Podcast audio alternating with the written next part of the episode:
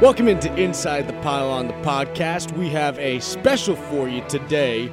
This is not our regular weekly podcast that we usually do. And the reason for that is that we're actually joined by a special guest that we felt was worthy of a little bit of extra time. And so, first, I'd like to welcome in my co host, who, as always, is joining me, and that is Mark Schofield from InsideThePylon.com. Mark, how we doing today? Good. How are you, Mr. Zodda? Happy birthday, my friend. Thank you, sir. It was a phenomenal birthday, moving all the way to uh, 29 years of age. I am certainly, I, I have the hair of a 60 year old at this point, but I like to think that I still have the uh, enthusiasm of a uh, little kid. So hopefully that balances me out to where I am. I think it does. You, you, you're young at heart, man. Young at heart. That's all that we try to do. And uh, we are now joined by our guest for the day, and it is uh, author of the Rookie Scouting Portfolio. You can view the Rookie Scouting Portfolio at mattwaldmanrsp.com. And Matt, appreciate you coming on today. Hey man, my pleasure, and happy birthday yesterday. Uh, thank you, sir. Thank you, sir. And and Matt, I know uh, a lot of our uh, readers and listeners are pretty familiar with your work, but for those who aren't, just give a quick little, uh, you know, little elevator pitch, 30, 60 seconds. What's the general overview of what you put together with the rookie scouting portfolio? Rookie scouting portfolio is a is really a combination of a magazine, draft guide, and a showing of of my work on really uh, a high number of skill prospects who are entering the NFL draft: quarterback, running back, wide receiver, tight end. I use my own process. This is based on um, really modeled after a best practice process used for um, monitoring performance in other industries and modeled that towards um, really developing uh, a tool that will continue to enhance my ability to evaluate um, football talent at those positions. So I provide what's really a you know 200 page um, draft guide magazine style formation of profiles, rankings, but also how I arrived at those rankings and a look at the NFL draft in itself when it comes to those positions. Very in depth look at each of those players and their their traits and different types of talents, and then I break it all down in a way for readers to see my work, which includes the checklist I use, the grading system I use, um, play-by-play notes that I took um, for every game that I watched with players, definitions that that are in a glossary for you know, for how I grade each particular criteria point on these position specific checklists. So I show all my math. And so this 200 page magazine up front turns out also to be what is an 1100 to 1400 page document so people can see really everything that goes into it. I don't expect people to read most of it. They generally read the you know the, the, the draft guide at the front, but they feel good knowing about the process that they can refer to at any time for transparency in the back of it. So this is pretty much something you put together in, a, in like an afternoon, is what you're saying? Yeah, pretty much. You know, I mean, you know, I'm I I just you know I just whip that thing out. Yeah. Just like this Lucy I saw the other night. She, you know, she she she got kicked in the stomach with some drug in her intestines, and suddenly be able to use 100% of her brain capacity. You know, in, in, a perfect world when I'm asleep, yeah, I'm sure that that's exactly how it works. Absolutely. Now I know Mark is uh, one of the big readers of your uh, of your work, and I know he's got a couple questions for you. Yeah, Matt. I mean, there's so much that you can get out of the RSP, and I love you know how you put it together, especially how you show your work. But one of the things that I really like that you do is when the draft is over and the lights go off at Radio City Music Hall, your work is just beginning because you also put out what you call the post draft RSP, where you look at where these players landed, where they were drafted, and how they might fit in the scheme sense as they transition to the NFL. Why do you do that, and why do you think that's important as part of your process? Well, I mean, when I first started doing this, guys, I was really a fantasy writer first and foremost. So I I wrote for a fantasy site and wrote for a couple of magazines, and I felt like that what I was really trying to do at first was market this towards fantasy owners back in 2005, 2006 when I um, started up this process. And I and as I continued to write um, write the RSP, I found that having the having the context of fit was helpful to at least fantasy owners to give them kind of an idea of a starting point for rankings and kind of an update that wasn't just based purely on talent because as we know and I'm sure you've talked with other you know guests who have come from the scouting community or know people in the scouting community um, all, skill positions especially can be very scheme dependent on how they are rated by NFL organizations and for instance, wide receivers, I'm told, have the greatest variety of um, draft grades because of scheme fit based on you know their skills and physical traits. And you can look at a player like Jeremy Gallon, who was a you know a, a Pats um, signee. Jeremy Gallon had a second round grade by a lot of scouts, but he also had an undrafted grade by a lot of scouts. And it and it's one of those things that where he hasn't been able to stay healthy to even really um, stick with a roster during the off season enough to prove himself yet. But it's it's the type of situation where that's common with a lot of players in terms of that variation of grade. So you know, to me, scheme is less important as fitting the scheme to the talent that you have. But teams that you know generally have a scheme in place, and so they at the same time they have to backfill their their roster with talent through the draft to to match what they're trying to do or junk the scheme that they have and say these talents that we're picking right here are going to be seminal, you know, fundamental players, foundational players to what we do that we're going to change around our scheme because of them. Yeah, one of the we actually get a, a chance to kind of look at how this will play out this year. One of the um, players that you were kind of worried about in your last version of the post draft RSP was Marcus Mariota, the quarterback in Tennessee. Um, you were rightfully concerned about how he might transition to the NFL, given the offense he was coming into uh, with Coach Whisenhunt. Now we've got four games of him, NFL wise.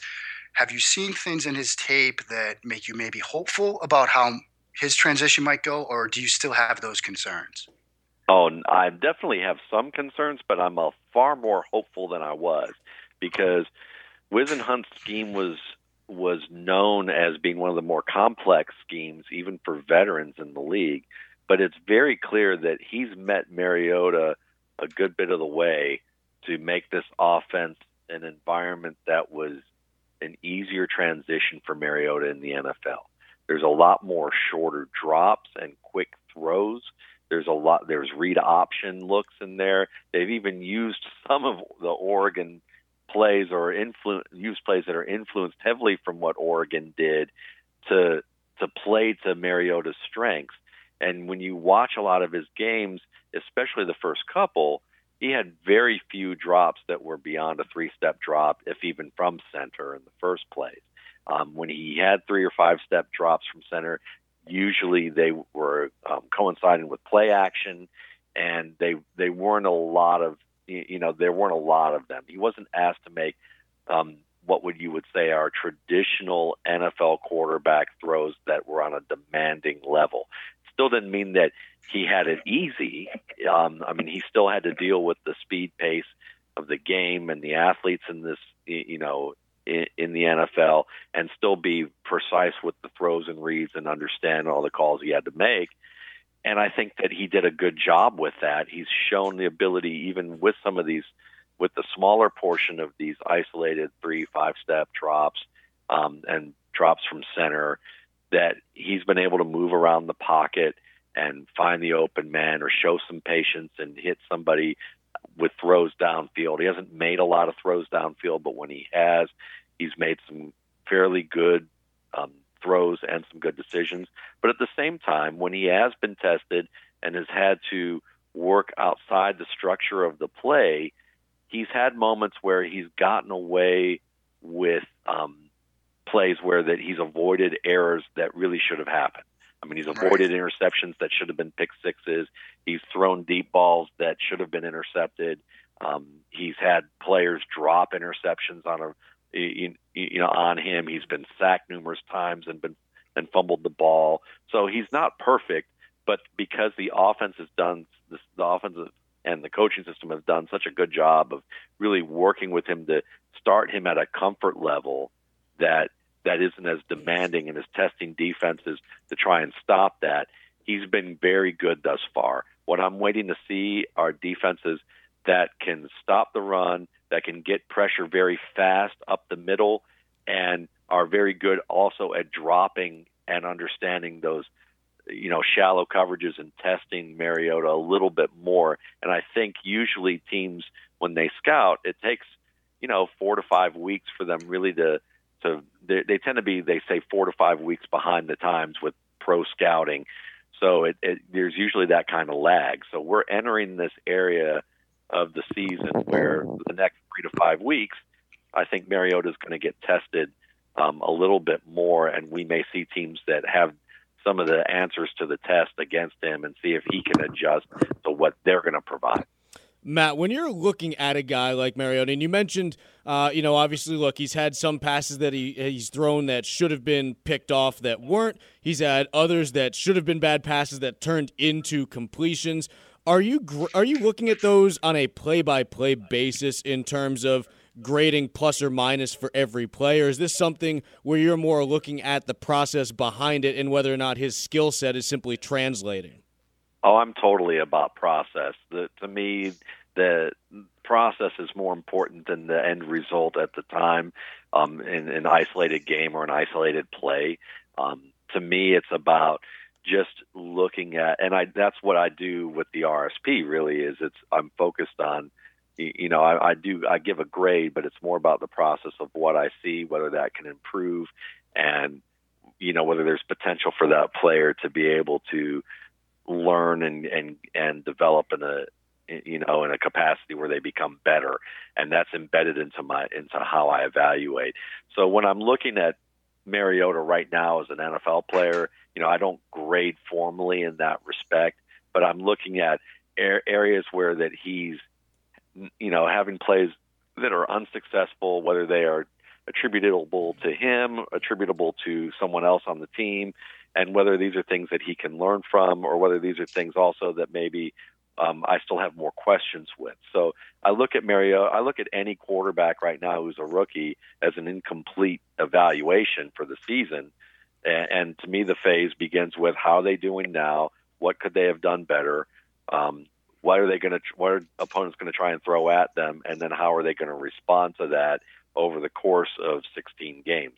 So i like what i see thus far. I think that you know the worst case scenario for me was that his downside would be an alex smith task oriented type of player who was always going for who'd always go for the check down who had mobility but wasn't necessarily unbelievably creative or aggressive and and may end up being a little bit too robotic as a player, where he does everything right in theory, but when you do that, it leads to a check down.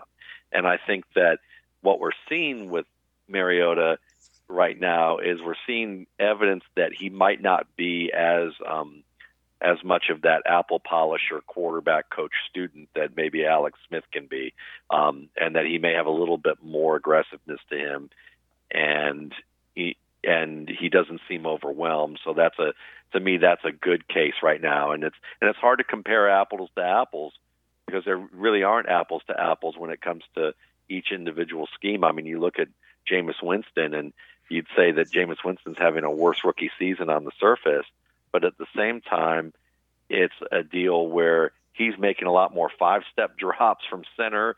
He's dealing with pressure in his face a lot more often, and then he's still having to make throws that are um, of higher difficulty from an, from a placement standpoint, and he's often succeeding, but having receivers drop passes left and right. And while his completion percentage and touchdowns or interception ratio might be a lot lower, and he's making more mistakes, the demands put on him are far more coinciding with the traditional quarterback system, which has often required quarterbacks to develop over a longer period of time and you kind of expect that, that these errors to be built into the process.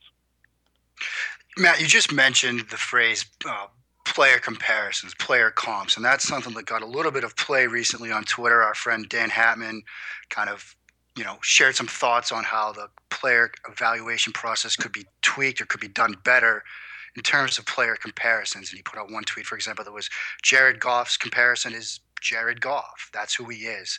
Now, in the RSP, you do some of that, but you do it with a twist where you don't compare player A to player B, but you look more at the player, the draft prospect's traits, and then say, you know, he does this like one player, he does this like another player, and you kind of build a more holistic approach to player comparisons. Do you agree with Dan that we could, you know, in the people in the evaluation process could do this better Oh yeah, I absolutely do agree with him about that, and I understand Dan's point too, and I like it. It makes me laugh when he says, you know, Jared Goff is Jared Goff; he's nobody else, and that's true.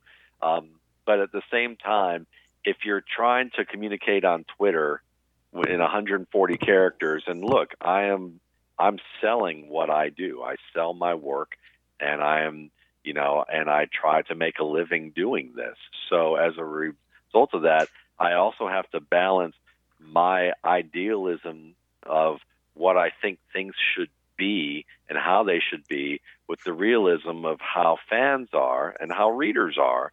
And right. while I want to continue to educate people, and and I certainly do that by being as transparent as I can be and say, look, I know that most of you aren't going to read uh, 1,400 pages, especially when a lot of the notes I take uh, you know, aren't aren't really that readable in a in a pleasurable way. Um, but I'm just showing it to you so you understand that me, who was not that I'm not a former football player in the NFL or former scout in the NFL, but I can give you some assurance and transparency that I do the hard work and have a good process that has been, you know, fairly um, well proven over time. And so it's the same thing with comps. To me, I hate I hate comps in a lot of ways, but I also feel like that if I'm going to do it, at least be able to say it's a blend of things and it's not based on talent. It's based on things that look similar because it's like you can, you know, you get compared to your parents all the time. You know, I'm sure your family looks at you and go, well, your nose looks just like your dad right. and the way you walk looks like your mom and the way you say this word sounds like your aunt you know Sally or whatever's going on.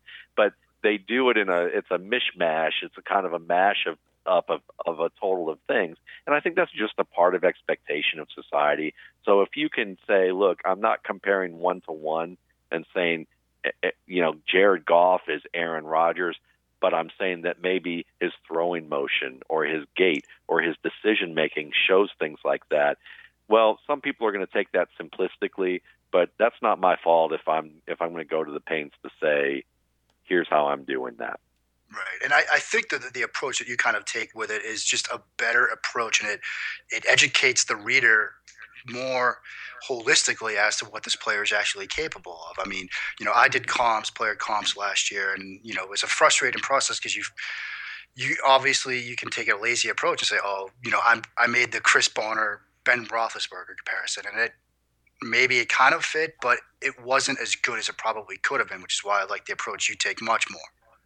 I appreciate that, and it's it's funny because I wish I could figure out a way that I could do like an X, Y, and Z axis that would actually make sense for someone visually that would be intuitive without them having to have like a calculus degree right. or remember their their trigonometry classes or whatever and look at it and go instantly ah i see exactly what what he's thinking about here, but I haven't quite figured that out yet, and I don't know if I ever will. So oh, maybe my brother, the math genius, will help me out one day. Yeah, I, I won't be. Maybe Chuck's better with numbers than I am. But, yeah, uh, we're developing a uh, a new product. Actually, it's it's called Calculus for Football. So it's going to focus exactly on what you talked about, and uh, it's been in development for years now. Still not sure when I'm going to release it, but I'm I'm getting close. I think.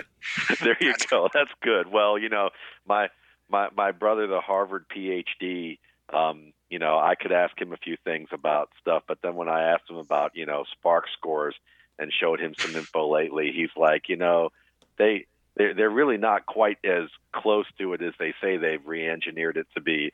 And then he goes into a long treatise on what that is, and and then my eyes roll up in the back of my head. Do they um, even allow Harvard people on Twitter? You know, they don't. I don't think they do. You know, it's um, I I think they. I, I don't really know. I'm probably gonna have some Harvard people mad at me, but if, as long as it's just my brother, that's okay. It's look. I'm a Dartmouth guy, so I need to take every dig at Harvard that I can. So it's it's it's it's a normal thing for me.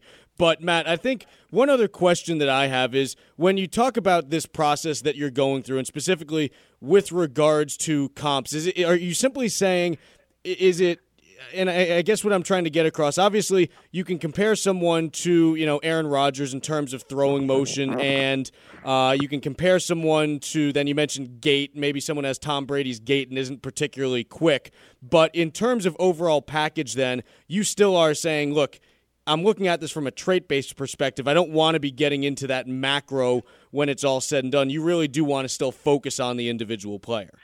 Yes, I mean, for the most part, that's very true. There may be some players that I like their talent enough that I could say, look, player X could have a career that is very similar to player Y if he learns these things because mm-hmm. he does, you know, traits A, B, and C and skills D, E, and F very similar to that player. But I go into that kind of detail when I as an explanation. Yep it's never too soon to start talking about the next draft. And Matt, I know your process is it's getting underway here. I know for some positions like quarterbacks, you don't really dig into the film until maybe January or so. But in the early exposure you've had to some of the next crop of players, are there any guys that you're excited about that you've seen so far? Yeah, I mean, absolutely, and it's and I get excited about players that may not actually be like great NFL talents um, or great NFL players, but there's something that I like about the way that they perform. Um, Kenneth Dixon was a player that I got excited about watching, and there's a good group of um, crew of running backs in this draft. It seems like I mean there's some there's some kind of big power backs or backs who potentially could be nice power backs um, because of their size and their strength, um, and they have decent burst. But Kenneth Dixon, to me, the Louisiana Tech guy, he's you know, he's not a huge guy. He's like two ten maybe. Um, and I and I watched him with Dan Hatman in the RSP film room, which is a show we do, and that Mark you've been a guest on. We did a wonderful one on Carson Wentz recently, but we did one on on uh, Dixon against Oklahoma, where he averaged 2.6 yards a carry in that game, and they were getting blown out. And you just never saw this guy um, relinquish any effort. I mean, his his effort was sustained throughout the entire game. He showed skill as a receiver. He finished very strong. He had agility. You saw good decision making as a runner, even when things didn't exactly go as planned with the blocking scheme. You also saw him even interact on the sidelines with his head coach, showing him what the problem was and trying to work on it in a way that was constructive. And you could see Skip Holtz just kind of looking at his running back with a mix of like constructive thankfulness that this was happening and then afterwards with kind of admiration that this kid was like talking with him about this in the heat of the moment um, in the way that he was and it just kind of showed you a lot of different things about what this guy has to offer. And I like him as an all-around player who should help out an NFL team. Um, Josh Doctson was a player, a wide receiver at TCU. I liked his feel for the game. Um, I liked the way that he sets up routes, um, shows some skill with being able to come back and work with a quarterback, um, ability to adjust to the football in the air. Um, a lot of nice traits there that that remind me of you know a player in some respects I saw some of those similar traits from a player like Marvin Jones, though I think Marvin Jones has a little bit more speed um, and and is and maybe a little bit more athletic after the catch. Um, but those are two players that stood out. I liked what I saw from Connor Cook's game. Um, and and Laquan Treadwell, the wide receiver from Ole, Ole Miss. Both of these players, I felt like have you know Cook to me shows a great deal of confidence in his you know in his arm and in his accuracy and I like some of the things that he displays with his footwork and um, the ability to kind of make quick decisions and then just have the confidence to rip it and let it loose even when his feet aren't perfect. Um, Carson Wentz watching him with you was really a lot of fun. When I mean yeah, we had in that yeah, I mean in that show where we where we looked in that fourth quarter of that championship game where he had learned from a mistake that he made that could have been a near fatal error for that team and then came back on that drive to win it for them um, showed you a lot about his mental process and understanding and feel for the game. And he's got the size, he's got the yeah. arm, he, he's got the mobility. Um, you know, there was a, there were a lot of good things that we saw from him. So there, there's an exciting crop of players that I, you know, that I certainly have enjoyed watching thus far. Yeah, and you know, obviously, you know, from what we did on Carson Wentz, uh, you can tell that I'm a fan of his. But I'm also a fan of Connor Cook. And you mentioned him. You just had uh, quarterbacks coach Will Hewitt on to uh, break down that game against Oregon. And there was a play that kind of stood out to me that got you guys excited was it was just a simple slant route that he threw, and Oregon dropped that backside defensive end kind of under that slant route. You guys get really excited when Cook kind of hung in there and just waited for that route to clear. What is that? What did that kind of indicate to you and the decision making and the process and speed from Connor Cook? It, it indicated a lot. it indicated to me that he really understood his scheme, understood that he wasn't just a robotic player, and it was in combination with a number of other plays that he threw. There was a there was a third down route, I believe, or that he had kind of a concept where the one receiver was running the hook and the other one was running the go or a curl go concept. And he could have taken the curl for the first down, but he immediately saw the go open and just really fit that ball over the over the shallow defenders and under the safety or over and over the safety for a big play that got into the red area. Um, and it was a perfect throw and it was a daring throw.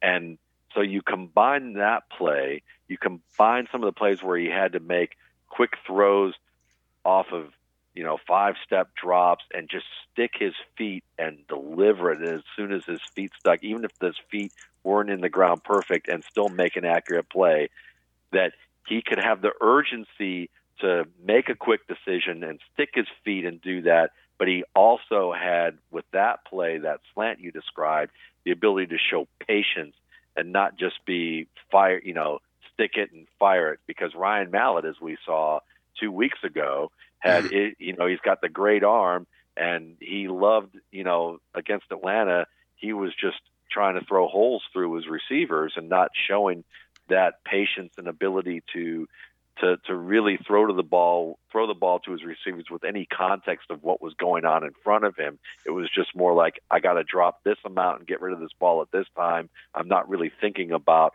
what's going on in front of me and whether I can lead them or whether I can place the ball or whether I can wait just a little bit longer to to make this a better play. I just got to get the ball out and and hopefully he'll just make the play and it's his responsibility to do what get the catch the ball wherever it is within his general area. I mean, he may not intentionally be thinking that way, but that's how the behavior looks to someone like me when I watch that. Whereas with Cook, you see someone going, how do I make my teammates better through my play?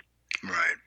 Um, I know we get time for one last little quick segment, Matt. I can't let you escape without talking to you about one player in particular that yeah. we both loved, that we both loved coming out last year. You had a great, a great little uh, statement you wrote about him, you said, assuming he knew the scheme inside and out, if this player kidnapped Amari Cooper and replaced him in the Alabama offense, would anybody notice any difference?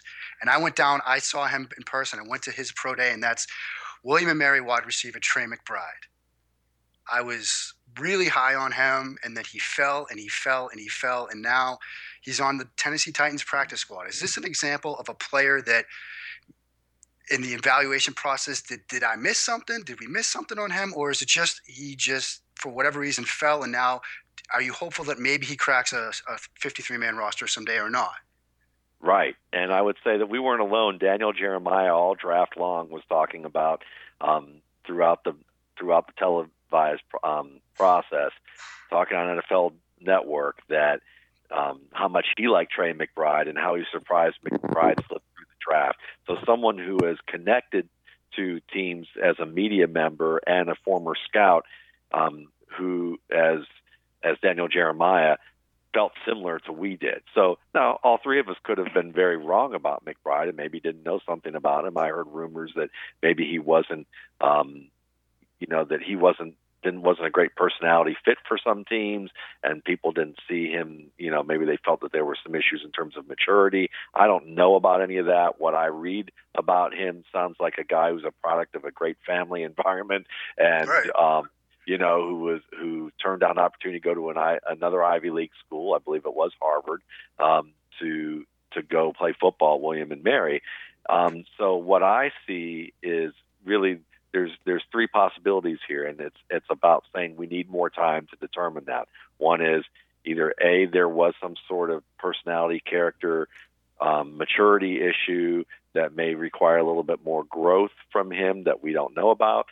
B it's that he was a late round pick because he went to a small school, and and teams tend to have that kind of um, bias because with smaller schools that may not have established programs, and so as a result, he's going to have a lower draft status, and lower draft status means fewer opportunities to prove oneself, especially when you, you know, when you acquire free agents um, who are wide receivers and high draft picks.